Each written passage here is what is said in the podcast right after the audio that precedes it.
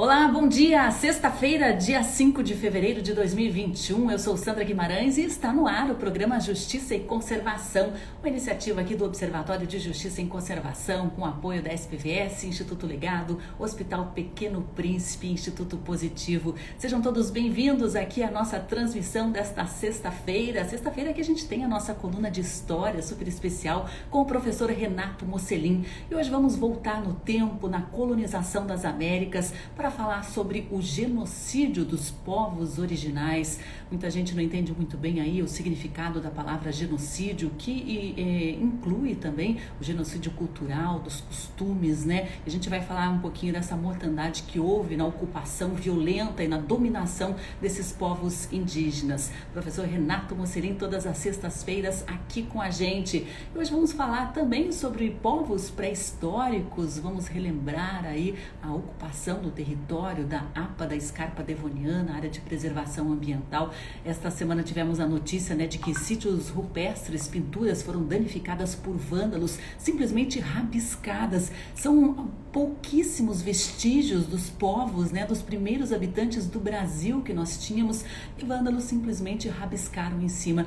Gente vai conversar hoje com Henrique Simão Pontes, ele que é professor da Universidade Estadual de Ponta Grossa, faz parte aí do grupo Universidade de Pesquisas Espeleológicas, o GUP, também é geógrafo. E o professor Henrique vai trazer para a gente informação sobre essa importância histórica que temos aqui na região dos Campos Gerais, em Ponta Grossa. Sejam todos bem-vindos, né? Lembrando que estamos transmitindo aqui via Rádio Cultura, estamos ao vivo também nas redes sociais do Observatório de Justiça e Conservação. Você nos encontra facilmente Instagram e no Facebook do Observatório. Inclusive, se você preferir, pode acompanhar com imagens aqui nas redes sociais. E a nossa sintonia na Rádio Cultura é a M930. Sintonize, participe com a gente também. Bom dia, professor Renato Mocelin, tudo bem? Tudo bem, bom dia a todos. Bom dia. Hoje vamos falar então sobre o genocídio aí, a ocupação das Américas e o genocídio dos povos originais. Professor, esse é o nosso tema então. Veja, vamos começar normalmente quando o jovem estuda lá um pouquinho de história, ainda nos primeiros anos da vida escolar, ele tem lá quem descobriu a América, quem descobriu o Brasil. Ah, quem descobriu a América foi o Cristóvão Colombo, quem descobriu o Brasil foi o Pedro Alves Cabral. Na verdade, é, o vocábulo é usado no sentido do ponto de vista do, dos europeus. Porque quando Cristóvão Colombo chegou no continente, que depois vieram a chamar de América, aqui já tínhamos civilizações altamente desenvolvidas. O povoamento do continente americano é muito antigo. É, tivemos civilizações avançadíssimas, como dos maias, quando a Europa estava mergulhada na Idade Média, com suas invasões, é, tribunais inquisitoriais, peste negra, civilizações se notabilizaram no continente americano. Os maias tiveram cidades com um padrão arquitetônico altamente desenvolvido, estudos de matemática, de astronomia. E quando da chegada dos espanhóis, havia onde hoje é o México, a civilização dos astecas. E na região andina, englobando onde hoje é o Peru, Bolívia, parte da Argentina, parte do Chile, Equador, a civilização dos Incas. O continente todo tinha uma população bastante expressiva quando da chegada dos europeus.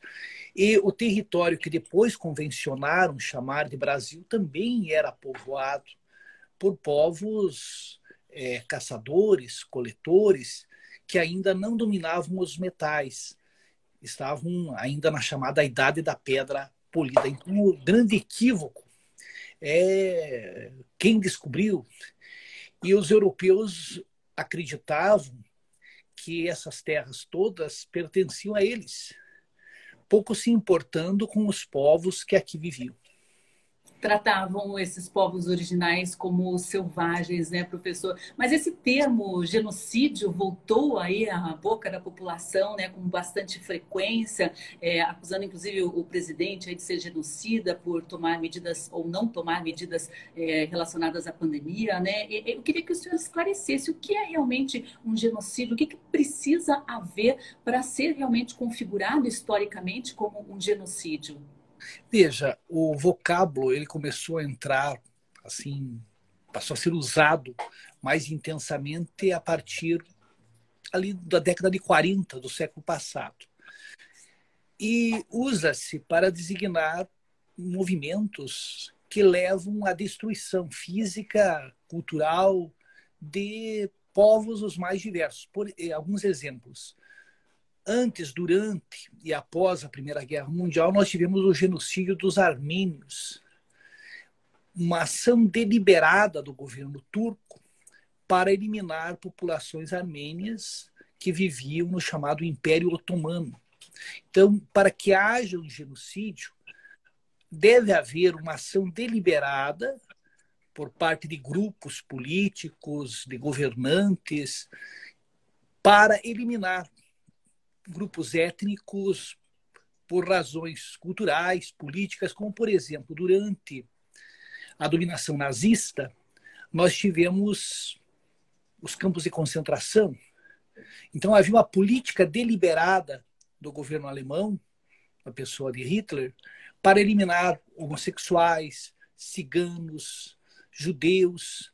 Mas os genocídios, apesar do vocábulo ainda não ser utilizado, eles ocorreram desde a mais remota antiguidade. Por exemplo, no continente americano, para vocês terem uma ideia, houve a conquista e a colonização da América. Vamos dar um exemplo. Havia lá a Confederação dos Aztecas. Os aztecas tinham cidades altamente é, evoluídas. Tenochtitlán em termos urbanísticos, era superior às principais cidades europeias. O Fernão Cortés, ele tinha um exército diminuto. Os astecas acabaram sendo vencidos por diversas razões. Em primeiro lugar, as armas de fogo. Né? Eles não, não conheciam os canhões, os arcabuzes. Mas mesmo assim, a superioridade numérica daria a vitória aos astecas. Outros fatores contribuíram. O Cortés foi habilidoso, ele percebeu que muitos povos vizinhos que eram dominados pelos astecas é, eram inimigos dos astecas. Ele aliou-se a esses povos. E também as crenças nativas, vejam o azar dos astecas. Eles acreditavam que um deus lá, Quetzalcoatl, havia partido para o Oriente e que um dia ele retornaria. E esse Deus era representado sob a forma de um homem barbudo, branco, talvez uma reminiscência da presença dos vikings na América do Norte. E o Cortés tinha barba, era branco. Os nativos não conheciam navios tão assim grandes, né? Eles vão chamar de casas que flutuam. Não conheciam o cavalo, eles vão associar o cavalo a veados gigantescos e como monstros. Então houve um impacto psicológico muito forte e um sentimento de inferioridade. Mas eu diria, é, Sandra e ouvintes, que a principal razão foi a guerra bacteriológica. A varíola, não, não sabemos se foi proposital, mas o exército Cortés tínhamos alguns dos seus combatentes com varíola. E eles se misturaram com os astecas. E a varíola matou mais mais astecas do que as armas espanholas. Então a superioridade bélica as crenças nativas é, a diplomacia do Cortés e as epidemias dizimaram a família selvagem o Pablo Neruda tem uma frase bem interessante. Ele disse que a espada, a cruz, contribuíram decisivamente para a derrota dos nativos: a espada, a superioridade bélica, a cruz, essa associação entre igreja e Estado. Aqui, por exemplo, na colonização do Brasil, os jesuítas que vieram com os primeiros governadores gerais, eles é, acreditavam que quando todos os povos fossem cristianizados, Cristo voltaria. Por exemplo, quando da Confederação dos Tamoios, quando os índios se uniram para tentar expulsar os portugueses, os jesuítas ficaram, obviamente, do lado do governo do Mendes Sá e dos colonizadores. E os nativos foram dizimados. Só para os ouvintes terem uma ideia, é, no México, em 1519, a população era de mais ou menos 25 milhões de habitantes. Em 1532, caiu para 16,8. E em 1580, menos de 2 milhões, 1,9. Quer dizer, a população nativa simplesmente foi morrendo, não só em decorrência das guerras, mas também da fome, porque o modo de vida deles foi alterado radicalmente. É, na América Andina, havia a civilização dos Incas, o Pizarro a conquistou, e a população era, em 1530, em torno de 10 milhões de habitantes. Em 1590, 1 milhão e 500 mil habitantes, mais ou menos. Aqui no Brasil, quando da chegada dos europeus, a população, segundo o antropólogo Darcy Ribeiro, oscilava entre 3,5 e 5 milhões em pouco tempo essa população vai cair drasticamente. O sarampo, a varíola, a gripe e eu diria a subnutrição, porque o modo de vida deles vai ser alterado e obviamente a subnutrição vai abrir as portas para enfermidades as mais diversas. É, a gente teve também até a própria cólera, né, professor? E essas estimativas de população são estimativas, né? Porque não, não havia como fazer um censo na época, mas os historiadores conseguem aí, através de uma pesquisa muito aprofundada, ter uma ideia, né? E, e, e essa redução de população, ela ocorreu em todos os locais onde houve esse tipo de colonização, né? Até o André está perguntando aqui onde ocorreram as principais guerras indígenas no começo da colonização portuguesa. Aqui nas Américas tivemos colonização britânica, britânica, portuguesa, espanhola, e em todas, em todas elas tivemos esses fatores em comum, né? Que foi uma dominação violenta, né? Uma dominação cultural também, né, professor? E uma, com uma transmissão muito grande de doenças, né? Em relação à, colonização portuguesa, que, como que o senhor avalia essa questão das guerras? Nós tivemos diversas, né? Tivemos a Confederação dos Tamoios, tivemos a a Guerra dos Bárbaros, naquela região nordeste, ali onde hoje é o Rio Grande do Norte, e mais é, todo aquele litoral ali do Nordeste. E eu diria é, que a igreja teve um papel nefasto nesse processo de colonização, tanto é que em 1992 o Papa era o João Paulo II fez uma autocrítica na Guatemala sobre o papel da igreja nesse processo. Os jesuítas eles percebiam perceberam o seguinte: que era muito difícil de catequizar pessoas já adultas. Então, o que, que eles faziam? Eles procuravam ter o controle sobre as crianças. E eles vão jogar essas crianças contra os seus avós, contra os seus pais, contra os pajés, que eram os feiticeiros das, das, das nações nativas, não é? E como houve, Gilberto Freire coloca bem essa questão, um grande número de crianças que morriam, inventou-se o seguinte, que a criança que morresse antes dos sete anos se transformava num anjo para tentar convencer as pessoas que era até interessante ter anjos esperando por elas no céu e para que as pessoas se conformassem com a morte dessas crianças. E a partir do momento que você obriga o nativo a usar roupas, a se alimentar de forma diferente, mudando os hábitos alimentares, a combater costumes considerados bárbaros, porque a questão dos costumes bárbaros é muito relativo, depende do ponto de vista. Não é? E quando nós estudamos a história do Paraná, a história do Paraná, onde hoje é o Paraná, começa de forma trágica. Né? Essa região do litoral paranaense vai ser palmilhada por bandeirantes paulistas na caça ao índio, na preação, como se dizia. E esses nativos vão ser levados para a capitania de São Vicente e vão ser, obviamente, escravizados, vivendo em condições as mais precárias.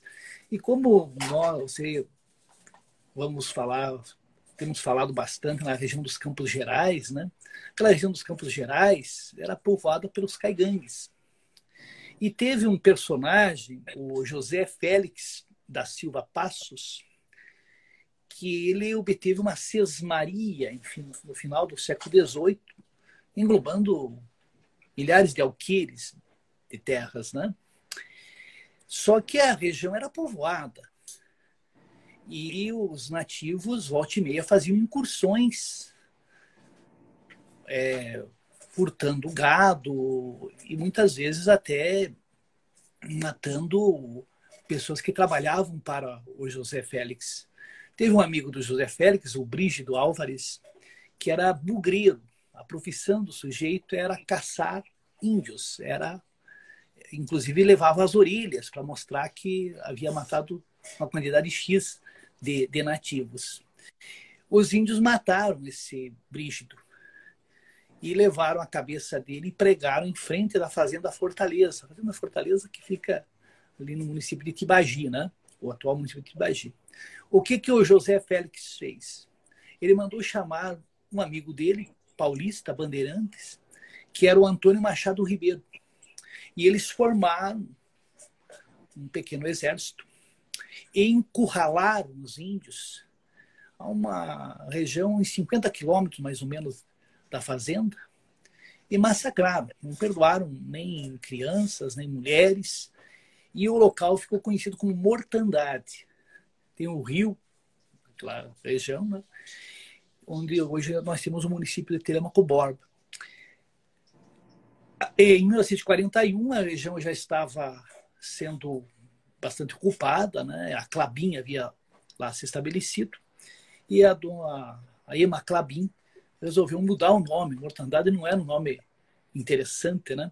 para a harmonia. Então, nós temos ali no município de de Borba, o rio Harmonia, que deságua no Tibagi, e que foi o local do massacre desses, desses caigangues. Exatamente quantos a gente não sabe. Mas esse foi um apenas dos tantos massacres que ocorreram aqui no Paraná. E apenas como curiosidade, ele, o José Feliz não foi muito feliz, José Félix, desculpe, não foi lá muito feliz porque ele se casou com uma tal de Unistarda Maria do Rosário. A Unistarda era de origem humilde, mas muito bonita. E se casaram, uma cerimônia, aquela coisa toda. E ele descobriu que ela, naquela época tinha uma grande importância, não era virgem. O relacionamento entre os dois foi dos piores. Só que ela era uma mulher decidida, por assim dizer. Ela chegou a contratar um sujeito lá para matar o, o José Félix. E o José Félix aprendeu na fazenda. Ela vai viver em condições as piores. Tem o Davi Carneiro, tem um romance, o Drama da Fazenda Fortaleza, que conta tudo isso. Qualquer hora eu vou falar especificamente desse, desse caso. Mas eu diria, Sandra, que nós vivemos uma época de retrocessos eu vi que o atual presidente enviou para o Congresso uma série de medidas, claro, porque aqui é assim, né? É, precisa da reforma da Previdência, aí o Brasil vai para frente. Ah, tem que fazer a reforma tributária, tem que fazer a reforma administrativa. Então vende-se a ilusão que com um Estado mínimo, com um Estado neoliberal, em que você permita que o capital circule, que o Estado se ausente de questões fundamentais, está tudo resolvido. É uma besteira. Fizeram a reforma, a reforma trabalhista, deu o que deu, a tributária, vamos fazer, não, não vai decolar, como muita gente pensa. É uma maneira de enganar mais uma vez. Mas dentre as medidas enviadas ao Congresso está a autorização da mineração em terras indígenas. Se de fato isso vier a acontecer, nós teremos consequências trágicas. E provavelmente vai acontecer. Porque esse Congresso que está aí está a serviço né, do agronegócio, está a serviço das mineradoras, está a serviço de grupos econômicos poderosos. Até podem fazer algumas críticas ao Bolsonaro, é, mas no essencial, no essencial, o, seu, o governo dele está fazendo o que esses grupos desejam, o que esses grupos almejam. Isso é muito sério, né, professor? Mas ainda falando, né, sobre essa ocupação, essa dominação aí dos povos indígenas nas Américas, né? Recentemente a gente teve aqui a participação no programa da escritora Chanupa Apurinã. Ela é neta de Índia, né? Ela contou a situação, né, que às vezes os livros de história é, acabam passando batido, que é a, a, dominação feminina também. Né? Ela contou o caso da avó dela que foi é, laçada, né, catada a laço, como eles diziam, ou seja, ela foi é, cercada laçada, estuprada e, e encarcerada, né? E essa foi a vida dela, das mulheres indígenas. Isso é uma situação muito triste também e faz parte da história, está no nosso sangue, né? Como descendentes dessas pessoas também, né? Uma história de muita dor, de muito sofrimento, né, professor? Os portugueses, eles poucos traziam suas famílias para cá. Então eles vão muitos historiadores colocaram isso como algo positivo, a miscigenação com as mulheres nativas, mas na verdade era uma posição de dominação. Eles vão ter várias dessas mulheres, as quais são tratadas num sistema de semi-escravidão. Né? Portanto, não houve uma relação de paridade, de igualdade, pelo contrário, a mulher vai ser usada. Né? E eram raros esses colonizadores que se casavam efetivamente com mulheres é, nativas. E quando a gente fala da, da, exploração, da dizimação de povos nativos, a tendência nas escolas é você falar do passado, né? e de um passado um tanto quanto remoto, ali dos primórdios da colonização. Agora, é interessante, é, Sandra, que quando na literatura nós vamos ter o, José de Alencar, no romantismo, escrevendo o Guarani, em que aparece um índio idealizado, é, nativos em diversas regiões do Brasil estavam sendo dizimados. Aqui no Paraná mesmo, é, a própria lenda da formação de Curitiba excluiu os caigangues como se esses povos fossem inferiores. Então, os tinguis, que eram do tronco linguístico tupi, guarani, é que aparecem na formação de Curitiba. Portanto, nós temos aqui no Paraná uma quantidade enorme de cidades, de acidentes geográficos, de rios com nomes nativos, só que esses nativos não existem mais.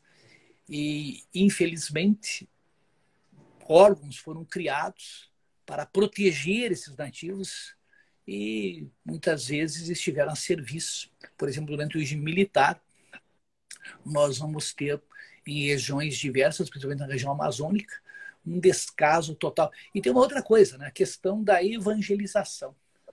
A grande pergunta que deve ser feita é a seguinte: a quer salvar a alma do índio. O índio lá pediu para ter a sua alma salva. Esses religiosos, né? é, esses religiosos são de uma prepotência medonha, né?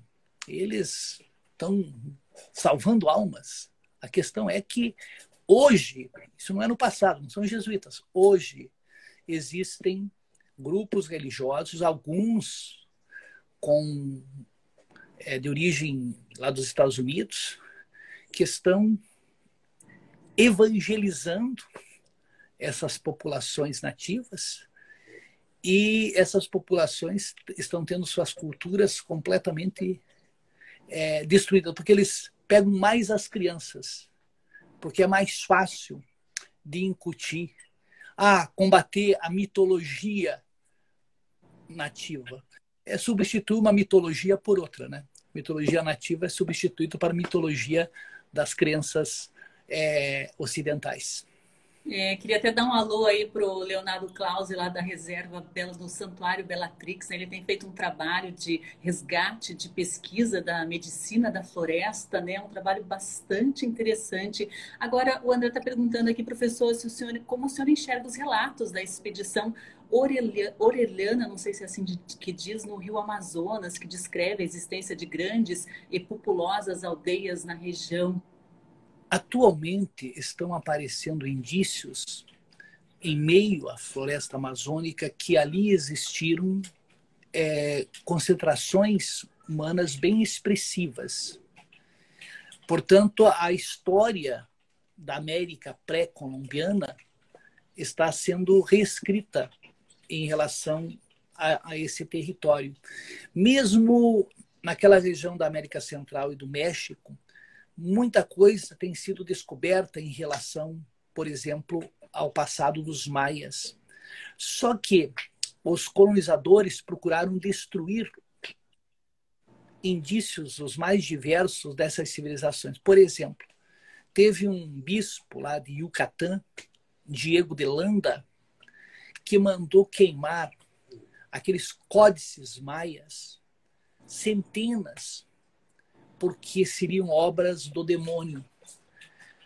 Imagine vocês a riqueza que teríamos né, sobre o conhecimento do passado maia se esses documentos tivessem chegado até nós. É, apesar da imposição do cristianismo, os nativos ainda conseguiram né, fazer uma série de sincretismos e a manutenção de certas crenças inseridas na, na religião é, católica. É, professor, é bastante sério, né? E a gente percebe que essa destruição não é algo do passado, né? A gente vai conversar agora com Henrique Simão Pontes a respeito, ó, justamente disso aí, né? De uma destruição, um vandalismo sobre pinturas rupestres da pré-história. Isso daí você acha que aconteceu há muito tempo? Essa, essa, esse vandalismo aconteceu essa semana, né? Foi divulgado aí pela imprensa essa semana e é muito triste, né? A gente vê aí um descaso, né? Com a, com a história do, dos povos originais, né? Justamente atrapalhando até a pesquisa e o nosso autoconhecimento, né, professor? Isso é, é, é, acho que é da cultura humana também, uma certa ignorância, né? Não dá valor ao que realmente importa. É que essas pessoas, muitas delas acreditam que a história da humanidade tem 5 mil anos e que a pré-história é invenção de cientistas. Tem gente por aí que diz que os fósseis foram criados por Deus para embaralhar a nossa visão. Então, no mundo em que pessoas acreditam que a Terra é plana, dá para não dá para ter muita esperança, não. Então tá bom, professor. Muito obrigada. Agradeço muito aí. Até sexta-feira que vem, né? A gente sempre traz as sextas o professor Renato Mocelin com muita informação interessante, curiosidades da nossa história e reflexões também sobre o que passou, né? O que passou e o que pode servir de modelo aí, de exemplo para os nossos erros futuros serem evitados. Muito obrigada, professor. Um ótimo fim de semana. Obrigado e um ótimo final de semana para todos. Até mais. O professor Renato Mussolini né, falou aí um pouquinho da colonização das Américas, né? E a gente vai falar um pouquinho mais de um período anterior a isso, ao período pré-histórico. A gente vai conversar aqui com o geógrafo Henrique Simão Pontes. Bom dia, Henrique, está me ouvindo? Bom dia, Sara, estou ouvindo sim.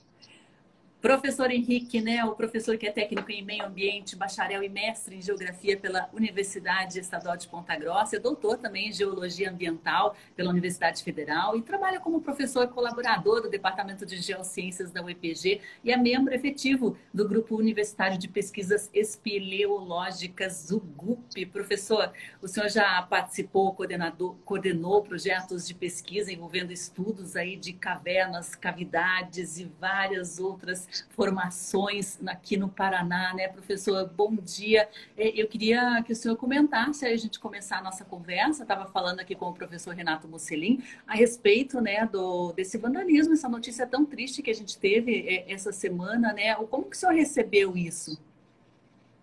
É, então, nós recebemos com muita tristeza, né? Nós estamos é, falando de sítios arqueológicos, sítios de grande valor histórico, valor é, cultural. E quando nós ficamos sabendo desse caso em específico, né, que foi reportado pela, por uma matéria da TV, nós, nós ficamos é, bastante tristes em ver mais um sítio arqueológico passando por problemas aqui na, na região dos Campos Gerais. E essa região abriga né, vestígios de que tipo de povos, professor? O que, que isso importa né, para a nossa história? Por que, que isso precisa ser preservado e valorizado? Então, esses sítios arqueológicos, eles registram né, a passagem, a vida de comunidades pretéritas que habitaram aqui a região dos Campos Gerais, aí temos, temos registros que, né, que podem chegar a 5 até 10 mil anos de idade. Né? Então, esses registros, eles mostram né, como que essas comunidades eles se comportavam, como que eles, como, como que era o dia a dia deles, e isso foi registrado né, no que nós chamamos de gravuras, de pinturas rupestres. E além das pinturas rupestres, nós também temos né, os, os artefatos, né, pontas de flecha, é, cerâmica, que também mostra né, a, os hábitos, né, as ferramentas dessas comunidades pretéritas. E professor, eu queria que o senhor comentasse sobre a importância de, dessa região, né, como um abrigo de sítios arqueológicos. Vocês atuam em, em toda a região dos Campos Gerais, na área da escarpa devoniana também. Tem muito material aí ainda para estudo e para descoberta, professor? Com certeza, né? O, o, o GUP, né, que é o, que é o, nosso grupo que trabalha com cavernas, nós, nós temos uma atuação maior aqui no município de Ponta Grossa. Mas toda a área dos Campos Gerais, então, né, envolvendo aí 12 municípios, toda essa região tem muito potencial para ocorrência de cavidades subterrâneas e associadas a muitas dessas cavidades subterrâneas, também sítios arqueológicos. Então, o potencial para novas descobertas, novos registros ainda é, é muito grande. É, professor, e, e, as descobertas não param, né? Inclusive, ao longo do último ano, houve descoberta de novas cavernas, né? Queria que o senhor comentasse sobre essa pesquisa que não para.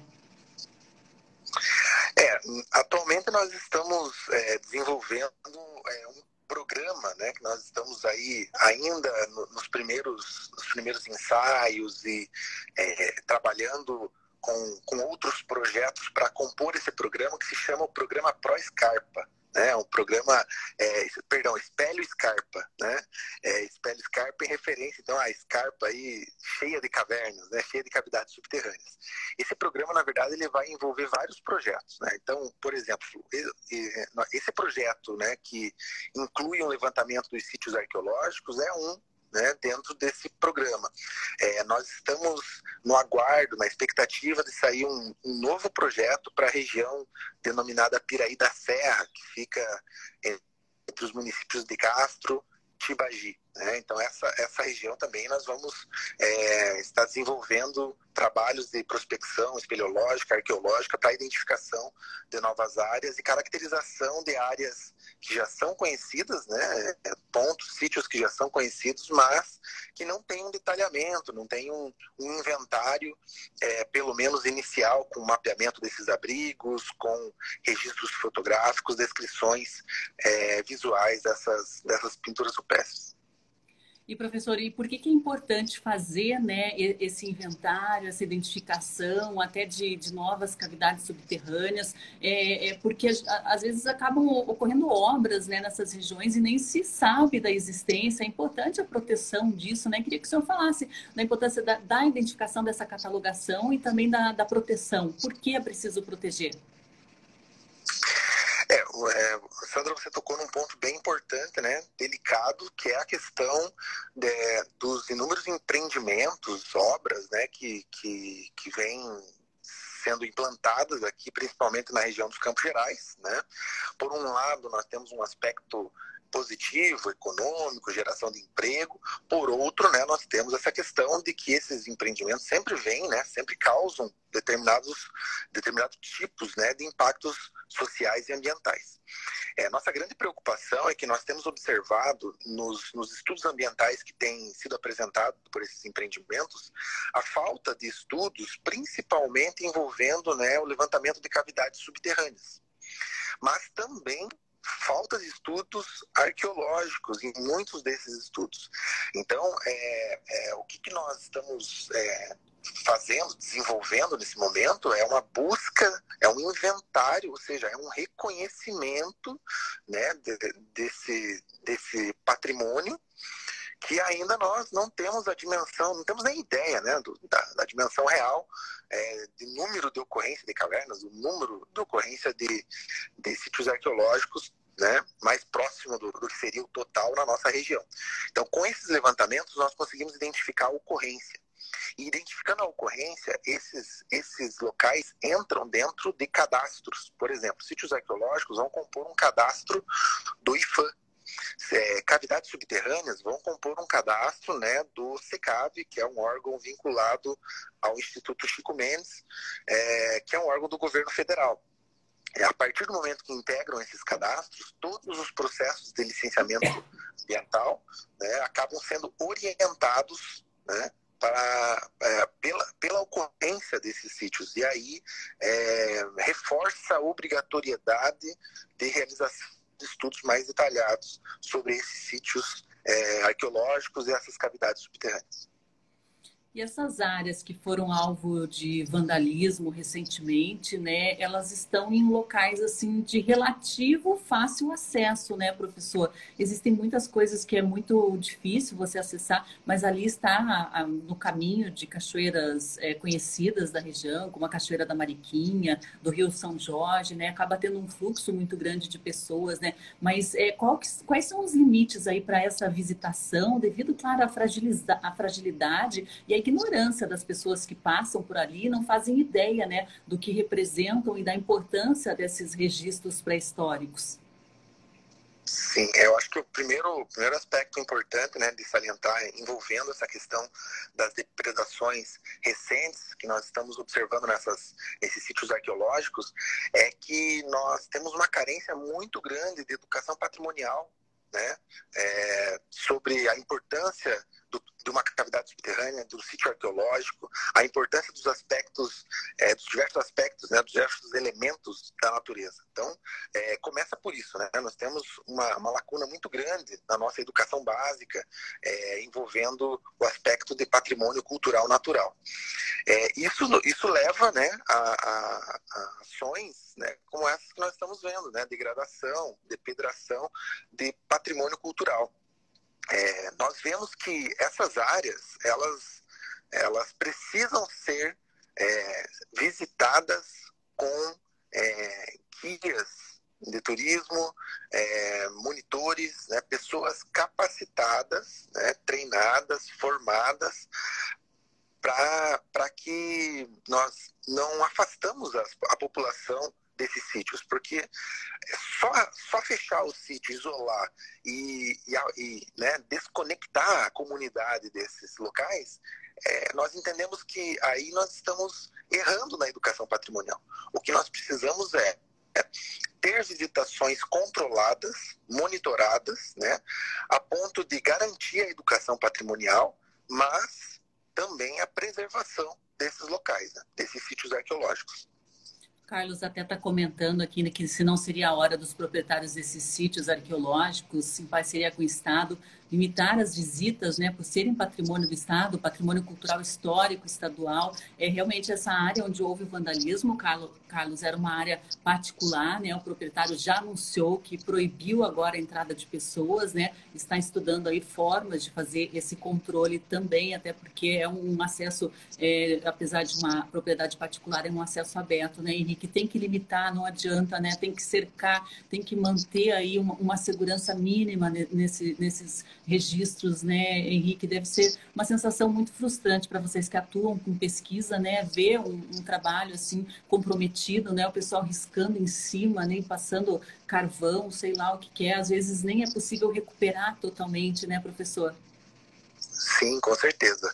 Né, Sandra, eu, eu, gosto, eu gosto de destacar isso, né? Eu não sou arqueólogo, né? Então, é, existe uma, uma importância né, de que quem, até mesmo quem vai atuar com pesquisa, tenha arqueólogos na equipe. Né? Então, eu tenho colegas que são arqueólogos e participam dos projetos que eu coordeno e, e nós tomamos todo cuidado, né? porque você, nós, mesmo sendo pesquisadores, nós não podemos chegar num, num sítio arqueológico e, e, fazer uma intervenção. Por exemplo, é, foi riscado, né, como você disse lá, com carvão. É possível que com água saia aquele material, mas nós não podemos fazer essa intervenção. Nós não sabemos se, se a intervenção que nós realizarmos pode danificar né, a, a, pintura. Então, é, nós mesmos temos uma limitação por conta da preocupação de, de, de proteção né, do, do, sítio arqueológico. E isso, lembrando que isso é, né, isso é regulamentado pelo IFAM, né? Então, é, fazendo um paralelo com o que foi comentado né, sobre a questão dos proprietários. É, é, essa é uma, é uma, uma responsabilização, né, uma responsabilidade dos proprietários.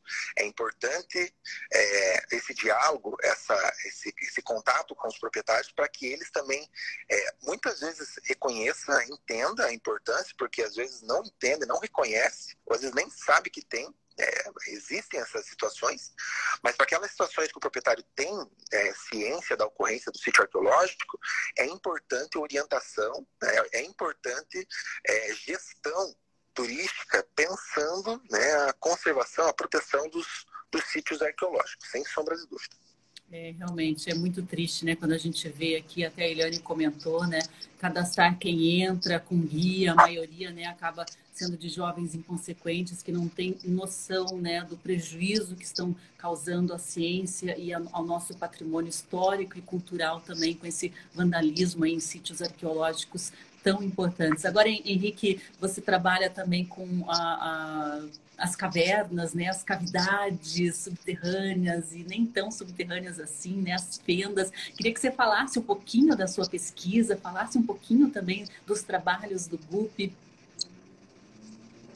Perfeito. Então, é, nós estamos é, sempre, como eu disse para você, agora é, colocando, né, criando esse programa Espelho Scarpa, porque a demanda é muito grande e nós estamos agora, daqui para frente, só alimentando esse programa e, e é, refinando os nossos trabalhos aqui na região, principalmente na região dos Campos Gerais do Paraná. É, nossos esforços têm, têm, ocorrido principalmente na região da Escarpa Devoniana, né, que, que é, está associado à área de, de proteção ambiental da Escarpa Devoniana. É, nós tivemos problemas né, há pouco tempo aí com relação aí com tentativas de diminuição dessa área de proteção e aí de lá para cá nós estamos é, não, não medindo esforços para é, realização desses levantamentos.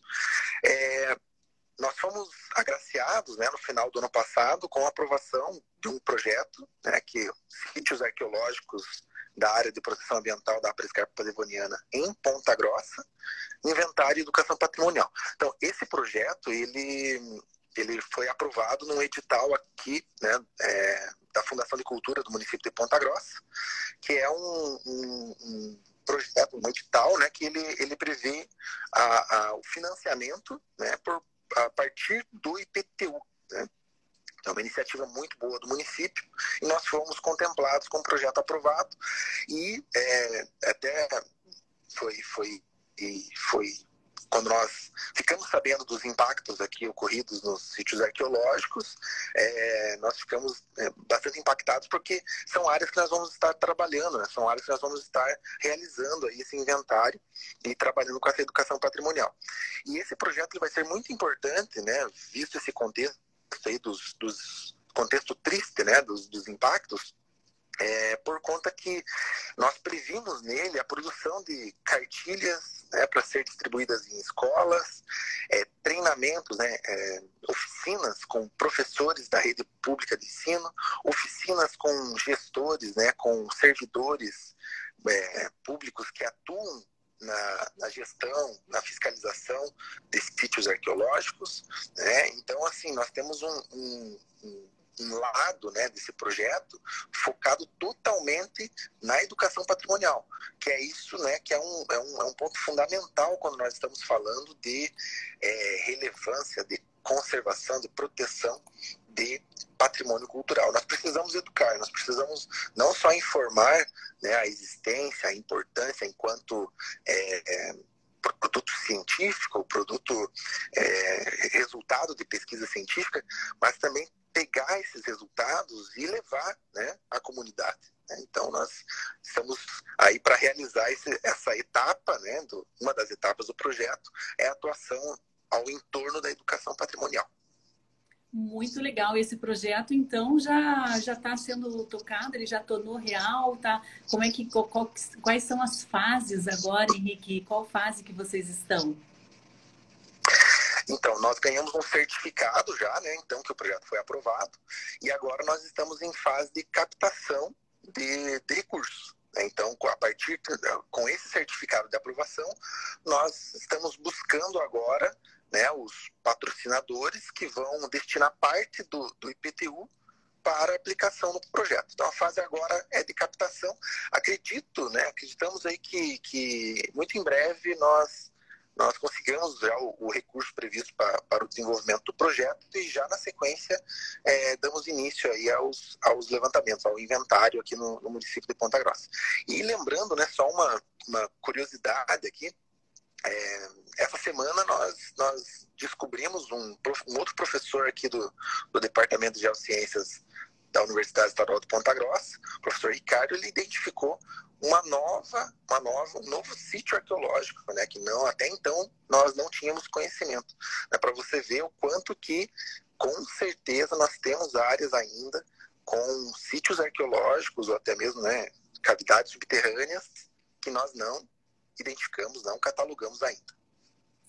Que bacana, tivemos então uma descoberta recente, professor Henrique, e são tantas descobertas possíveis, porque essa região aí dos Campos Gerais, né, a região da, da APA da Escarpa Devoniana, até pela própria formação geológica dela, é uma fonte riquíssima de cavernas, e essas cavernas também têm uma importância, porque elas abrigam um recurso hídrico, né, é uma caixa d'água gigantesca também, né, professor? Então tem diversos motivos, razões para gente preservar e estudar, porque destruindo isso a gente vai destruir outros tipos de recursos, além, claro, dos recursos históricos, é, do nosso patrimônio histórico e cultural, né, professor? E a gente sabe também que essas cavernas elas abrigam, né, seres é, muito extraordinários que só existem nesse tipo de ambiente, né, professor? Nós sempre destacamos isso, esse patrimônio que nós temos, né? O patrimônio espeleológico, são, né? compõe as cavidades subterrâneas da região. Eles é, possuem uma função ecossistêmica e geossistêmica de grande importância para nós, né? É, ecossistêmica, como você bem mencionou, porque abriga né, diversas espécies. É, nós temos também observado que muitas dessas espécies são novas, são diferentes, né? Tem suas particularidades por habitarem esses ambientes de caverna e geossistêmica pelo fato né, da, do aquífero Furnas, né, desse manancial de águas subterrâneas que nós aqui né, na região em Ponta Grossa, né, eu falo o exemplo de Ponta Grossa porque é, passamos por um, estamos ainda passando por um período de, de seca, né, de, de rios e mananciais superficiais com, com, vazão, com, baixa vazão, mas aqui na nossa cidade nós não tivemos problema de falta de água e o motivo de nós não, não termos nenhum momento de, de falta de água é por conta da competência hídrica, né, da, da grande quantidade de água que o aquífero Furnas possui. Né? Então, essa, essa responsabilidade ambiental de conservação das cavidades subterrâneas é porque é justamente as, pelas cavidades subterrâneas que a água infiltra na rocha né, e recarrega esse aquífero chamado aí aquífero Furnas. É muito interessante, né? As pessoas não fazem ideia, né, do que é uma caverna briga, né, professor? E é muito interessante, né? Até a Birgit está dando aí as saudações ao Supergup, né? Saudações espeleológicas. Obrigada, Birgit, pela sua participação, né? É, é o Sobânia está comentando aqui, parabéns pelo trabalho, é muito show, né? E é uma equipe multidisciplinar, né? Porque a gente sabe que tem o pessoal aí, como você comentou na equipe da arqueologia, tem o, professor, o pessoal da, da biologia, biologia, o pessoal especializado em, em, geografia, geologia, né, professor? É muita gente interessada e apaixonada por cavernas, né? Eu acho que também não tem como não se apaixonar por esse ambiente, né, tão mágico, tão misterioso, né, professor? A tua relação pessoal com as cavernas, como que é? É, é, de, é de paixão, né? Não tem como é, é não, não tocar no lado sentimental, né? Quando, quando a gente entra num, numa caverna, existe um, um lado sentimental, sentimental que aflora. Né? Então, acredito, né, é, ouso dizer que para todos que trabalham com cavernas e gostam de cavernas, é, o sentimento deve ser, deve ser igual. E essa, é, é quando, quando nós colocamos o coração né, no trabalho, né, a, a gente faz com muito carinho né? faz com prazer, faz com muito carinho. Então a gente sempre está, nós estamos, o GUP, os colegas do, do GUP, também tem os colegas do JEP Assumia e do Curitiba, né? São, são colegas parceiros nossos que também é, trabalha, trabalhamos em conjunto. Nós observamos que, que é, a nossa pesquisa, o nosso trabalho, a nossa profissão, ela envolve amizade, ela envolve sentimento de parceria, sentimento de conexão, né? E isso, isso reflete algo, quando nós falamos de cultura, que está relacionado com a identidade, né? A identidade que nós temos. A partir do momento que nós reconhecemos é, a nossa região, a partir da, da, da nossa identidade, nós começamos a ter um laço mais forte com os aspectos da onde nós vivemos, né? Com, com os ambientes onde nós vivemos. E é mais ou menos isso, né? Rapidamente falando, é paixão, é sentimento e é identidade quando, quando fala em cavidades subterrâneas, é, é, é isso que vem em mente imediatamente. É, a Eliane até comenta, né? O trabalho sensacional de vocês, realmente o ambiente é mágico, até amedrontador, mas rico em sensações. Agora, professor Henrique, a, as pessoas que têm interesse assim, de fazer é, digamos assim, passeios, é, conhecer esses ambientes, essas cavernas, é, por meio do, do, turismo de natureza. Como está hoje em dia essa atividade? Isso é possível? Qual é a recomendação do GUP também para as pessoas que têm interesse? Porque não é simplesmente né, ir até uma caverna, entrar sem um, segurança alguma, né? Existe aí um, um protocolo um, né, de, de educação, de etiqueta e também de segurança muito grande. Sim, sem sombras de dúvidas, né? É importante é, buscar né, orientações profissionais que desenvolvam né, esse trabalho de guia, de guias, de monitores né, de, é, em ambientes naturais para que a, a, visita seja com bastante realizada com bastante segurança. É, aqui em Ponta Grossa nós temos é, algumas atividades já muito bem estruturadas, né, na, dentro do Parque Nacional dos Campos Gerais, temos o, o Buraco do Padre, né? E temos também é, o Refúgio das Curucacas, que fica na região das Furnas, é, Furnas Gêmeas, né? Furnas do Passo do Pupo.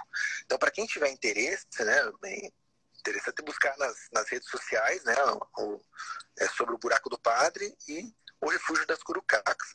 O Refúgio das Curucacas, ele, né, o, o, operador lá da, da, da, empresa, ele está desenvolvendo agora um, um, um, pacote especial, bastante restrito, né, porque quando nós falamos de cavidades subterrâneas, nós, nós não podemos pensar um turismo em massa, né, tem que ser algo controlado, porque são áreas muito frágeis, assim como os sítios arqueológicos, né. É, o, o Refúgio das Curucacas está planejando, acredito que muito em breve deva vir mais informações a respeito, é, para iniciar visitações num dos nossos maiores sistemas subterrâneos aqui da, da região, né, que é o sumidouro do Córrego das Fendas. Então, né, provavelmente teremos novidades aí com relação às, aos atrativos turísticos aqui na, na região de, dos Campos Gerais, envolvendo né, é, patrimônio espeleológico, envolvendo cavidades subterrâneas. Exatamente, é importante buscar muitas referências, né? O pessoal do GUP tem as redes sociais, aí estão no Instagram, no Facebook, né? Podem também ajudar, recomendar aí passeios e guias autorizados e bem treinados, né, professor Henrique? Que acho que isso é importante também, na, até pela própria segurança, né? Se acontece algum acidente ali, o resgate é bastante complicado, né? Ou às vezes a pessoa não tem noção do que ela pode quebrar, ou destruir, ou impactar, né, professor? É importante muito cuidado, né? Acho que o turismo de natureza tem um potencial gigantesco, mas ele tem que ser feito com muita responsabilidade, com muito controle. Eu queria deixar aí, temos dois minutos finais, professor Henrique Simão Pontes, se o senhor quiser deixar um último recado aí para os nossos ouvintes da Rádio Cultura, aqui das redes do Observatório. Bom, primeiramente eu agradeço a oportunidade, Sandra, pelo, pela oportunidade, agradeço o Observatório, parabenizo também por, por, por essa iniciativa que é de extrema importância, agradeço pelos comentários, né, é, eu não, não gravei o nome ali da pessoa, né, quando falou dos, das diversas sensações, diversas, né, é, em relação a, a Eliane, né, é exatamente isso, né, nós temos diversas sensações quando entramos no ambiente cavernícola. Então, eu agradeço a oportunidade a todos que estejam ouvindo a rádio e estamos à disposição para quem precisar de informações sobre sítios arqueológicos, sobre as cavidades. Pode entrar em contato com o grupo. Nós temos né, nossa página no Facebook, no Instagram, pode ser por e-mail, pelo nosso site. Nós estaremos respondendo é, com todo prazer. Muito legal, professora. Até a próxima, então. Muito obrigada pela entrevista ah. e um ótimo fim de semana. Mande um abraço a todos aí do GUP será entregue. Um abraço para vocês também. Até mais. Tchau, tchau. Inclusive, a gente tem aqui no nosso jornal Justiça e Conservação né, uma reportagem bem interessante a respeito das cavernas, né, as atuais ameaças. Existe um, um movimento aí de flexibilizar a legislação né, para facilitar empreendimentos e grandes obras perto dessas cavidades. Isso é muito grave, né, porque elas precisam ser protegidas por diversos fatores, inclusive pelo fornecimento de água pura, de água de qualidade aí para o nosso abastecimento. A gente conversou então com o professor Henrique Simão Pontes, ele que é lá de Ponta Grossa, técnico em meio ambiente, bacharel, mestre em geografia pela UEPG, né, Universidade Estadual de Ponta Grossa, também doutor em geologia ambiental pela Universidade Federal do Paraná e atualmente ele trabalha como professor do Departamento de Geociências da UEPG, é membro efetivo do GUP, né, o Grupo Universitário de Pesquisas Espeleológicas que a gente estava comentando agora e já participou, coordenou, coordenou projetos de pesquisa e estudos em geologia, geomorfologia, geomorfologia, geoconservação, CATSE nos Campos Gerais, né, diversas pesquisas, e agora ele está com esse projeto novo aí sobre os sítios arqueológicos da escarpa devoniana. O pessoal vai poder financiar essa pesquisa por meio do IPTU, iniciativa muito legal do município, hein? E eu vou ficando por aqui, né? Vou me despedindo de vocês. Carlos, eu vi que você me enviou aqui pelo WhatsApp imagens, né, de uma depredação feita por motoqueiros na área da escarpa devoniana, que deixou diversas estrias aí na escarpa, muito séria, muito séria essa sequência de imagens, né? A gente vai ver aqui o que a gente pode fazer de investigações a respeito dos responsáveis por isso, né? É, é, acho que todo mundo tem direito a se divertir, todo mundo tem direito a seu esporte preferido, né? Mas eu acho que tudo tem o seu lugar, né? E unidade de conservação, área de preservação ambiental não é local para fazer uma trilha de motoqueiros, assim como o Carlos mostrou e registrou aqui para a gente. De qualquer forma, aí, bom fim de semana a todos. A gente volta na segunda-feira. A gente vai falar um pouquinho sobre educação. Né? Essa volta às aulas tem tirado o sono de muitos pais, de muitos professores. A gente vai estar com uma especialista aqui para esclarecer algumas das principais dúvidas que vêm surgindo. Muito obrigada pela companhia e um ótimo dia, um ótimo fim de semana a todos. Até segunda-feira.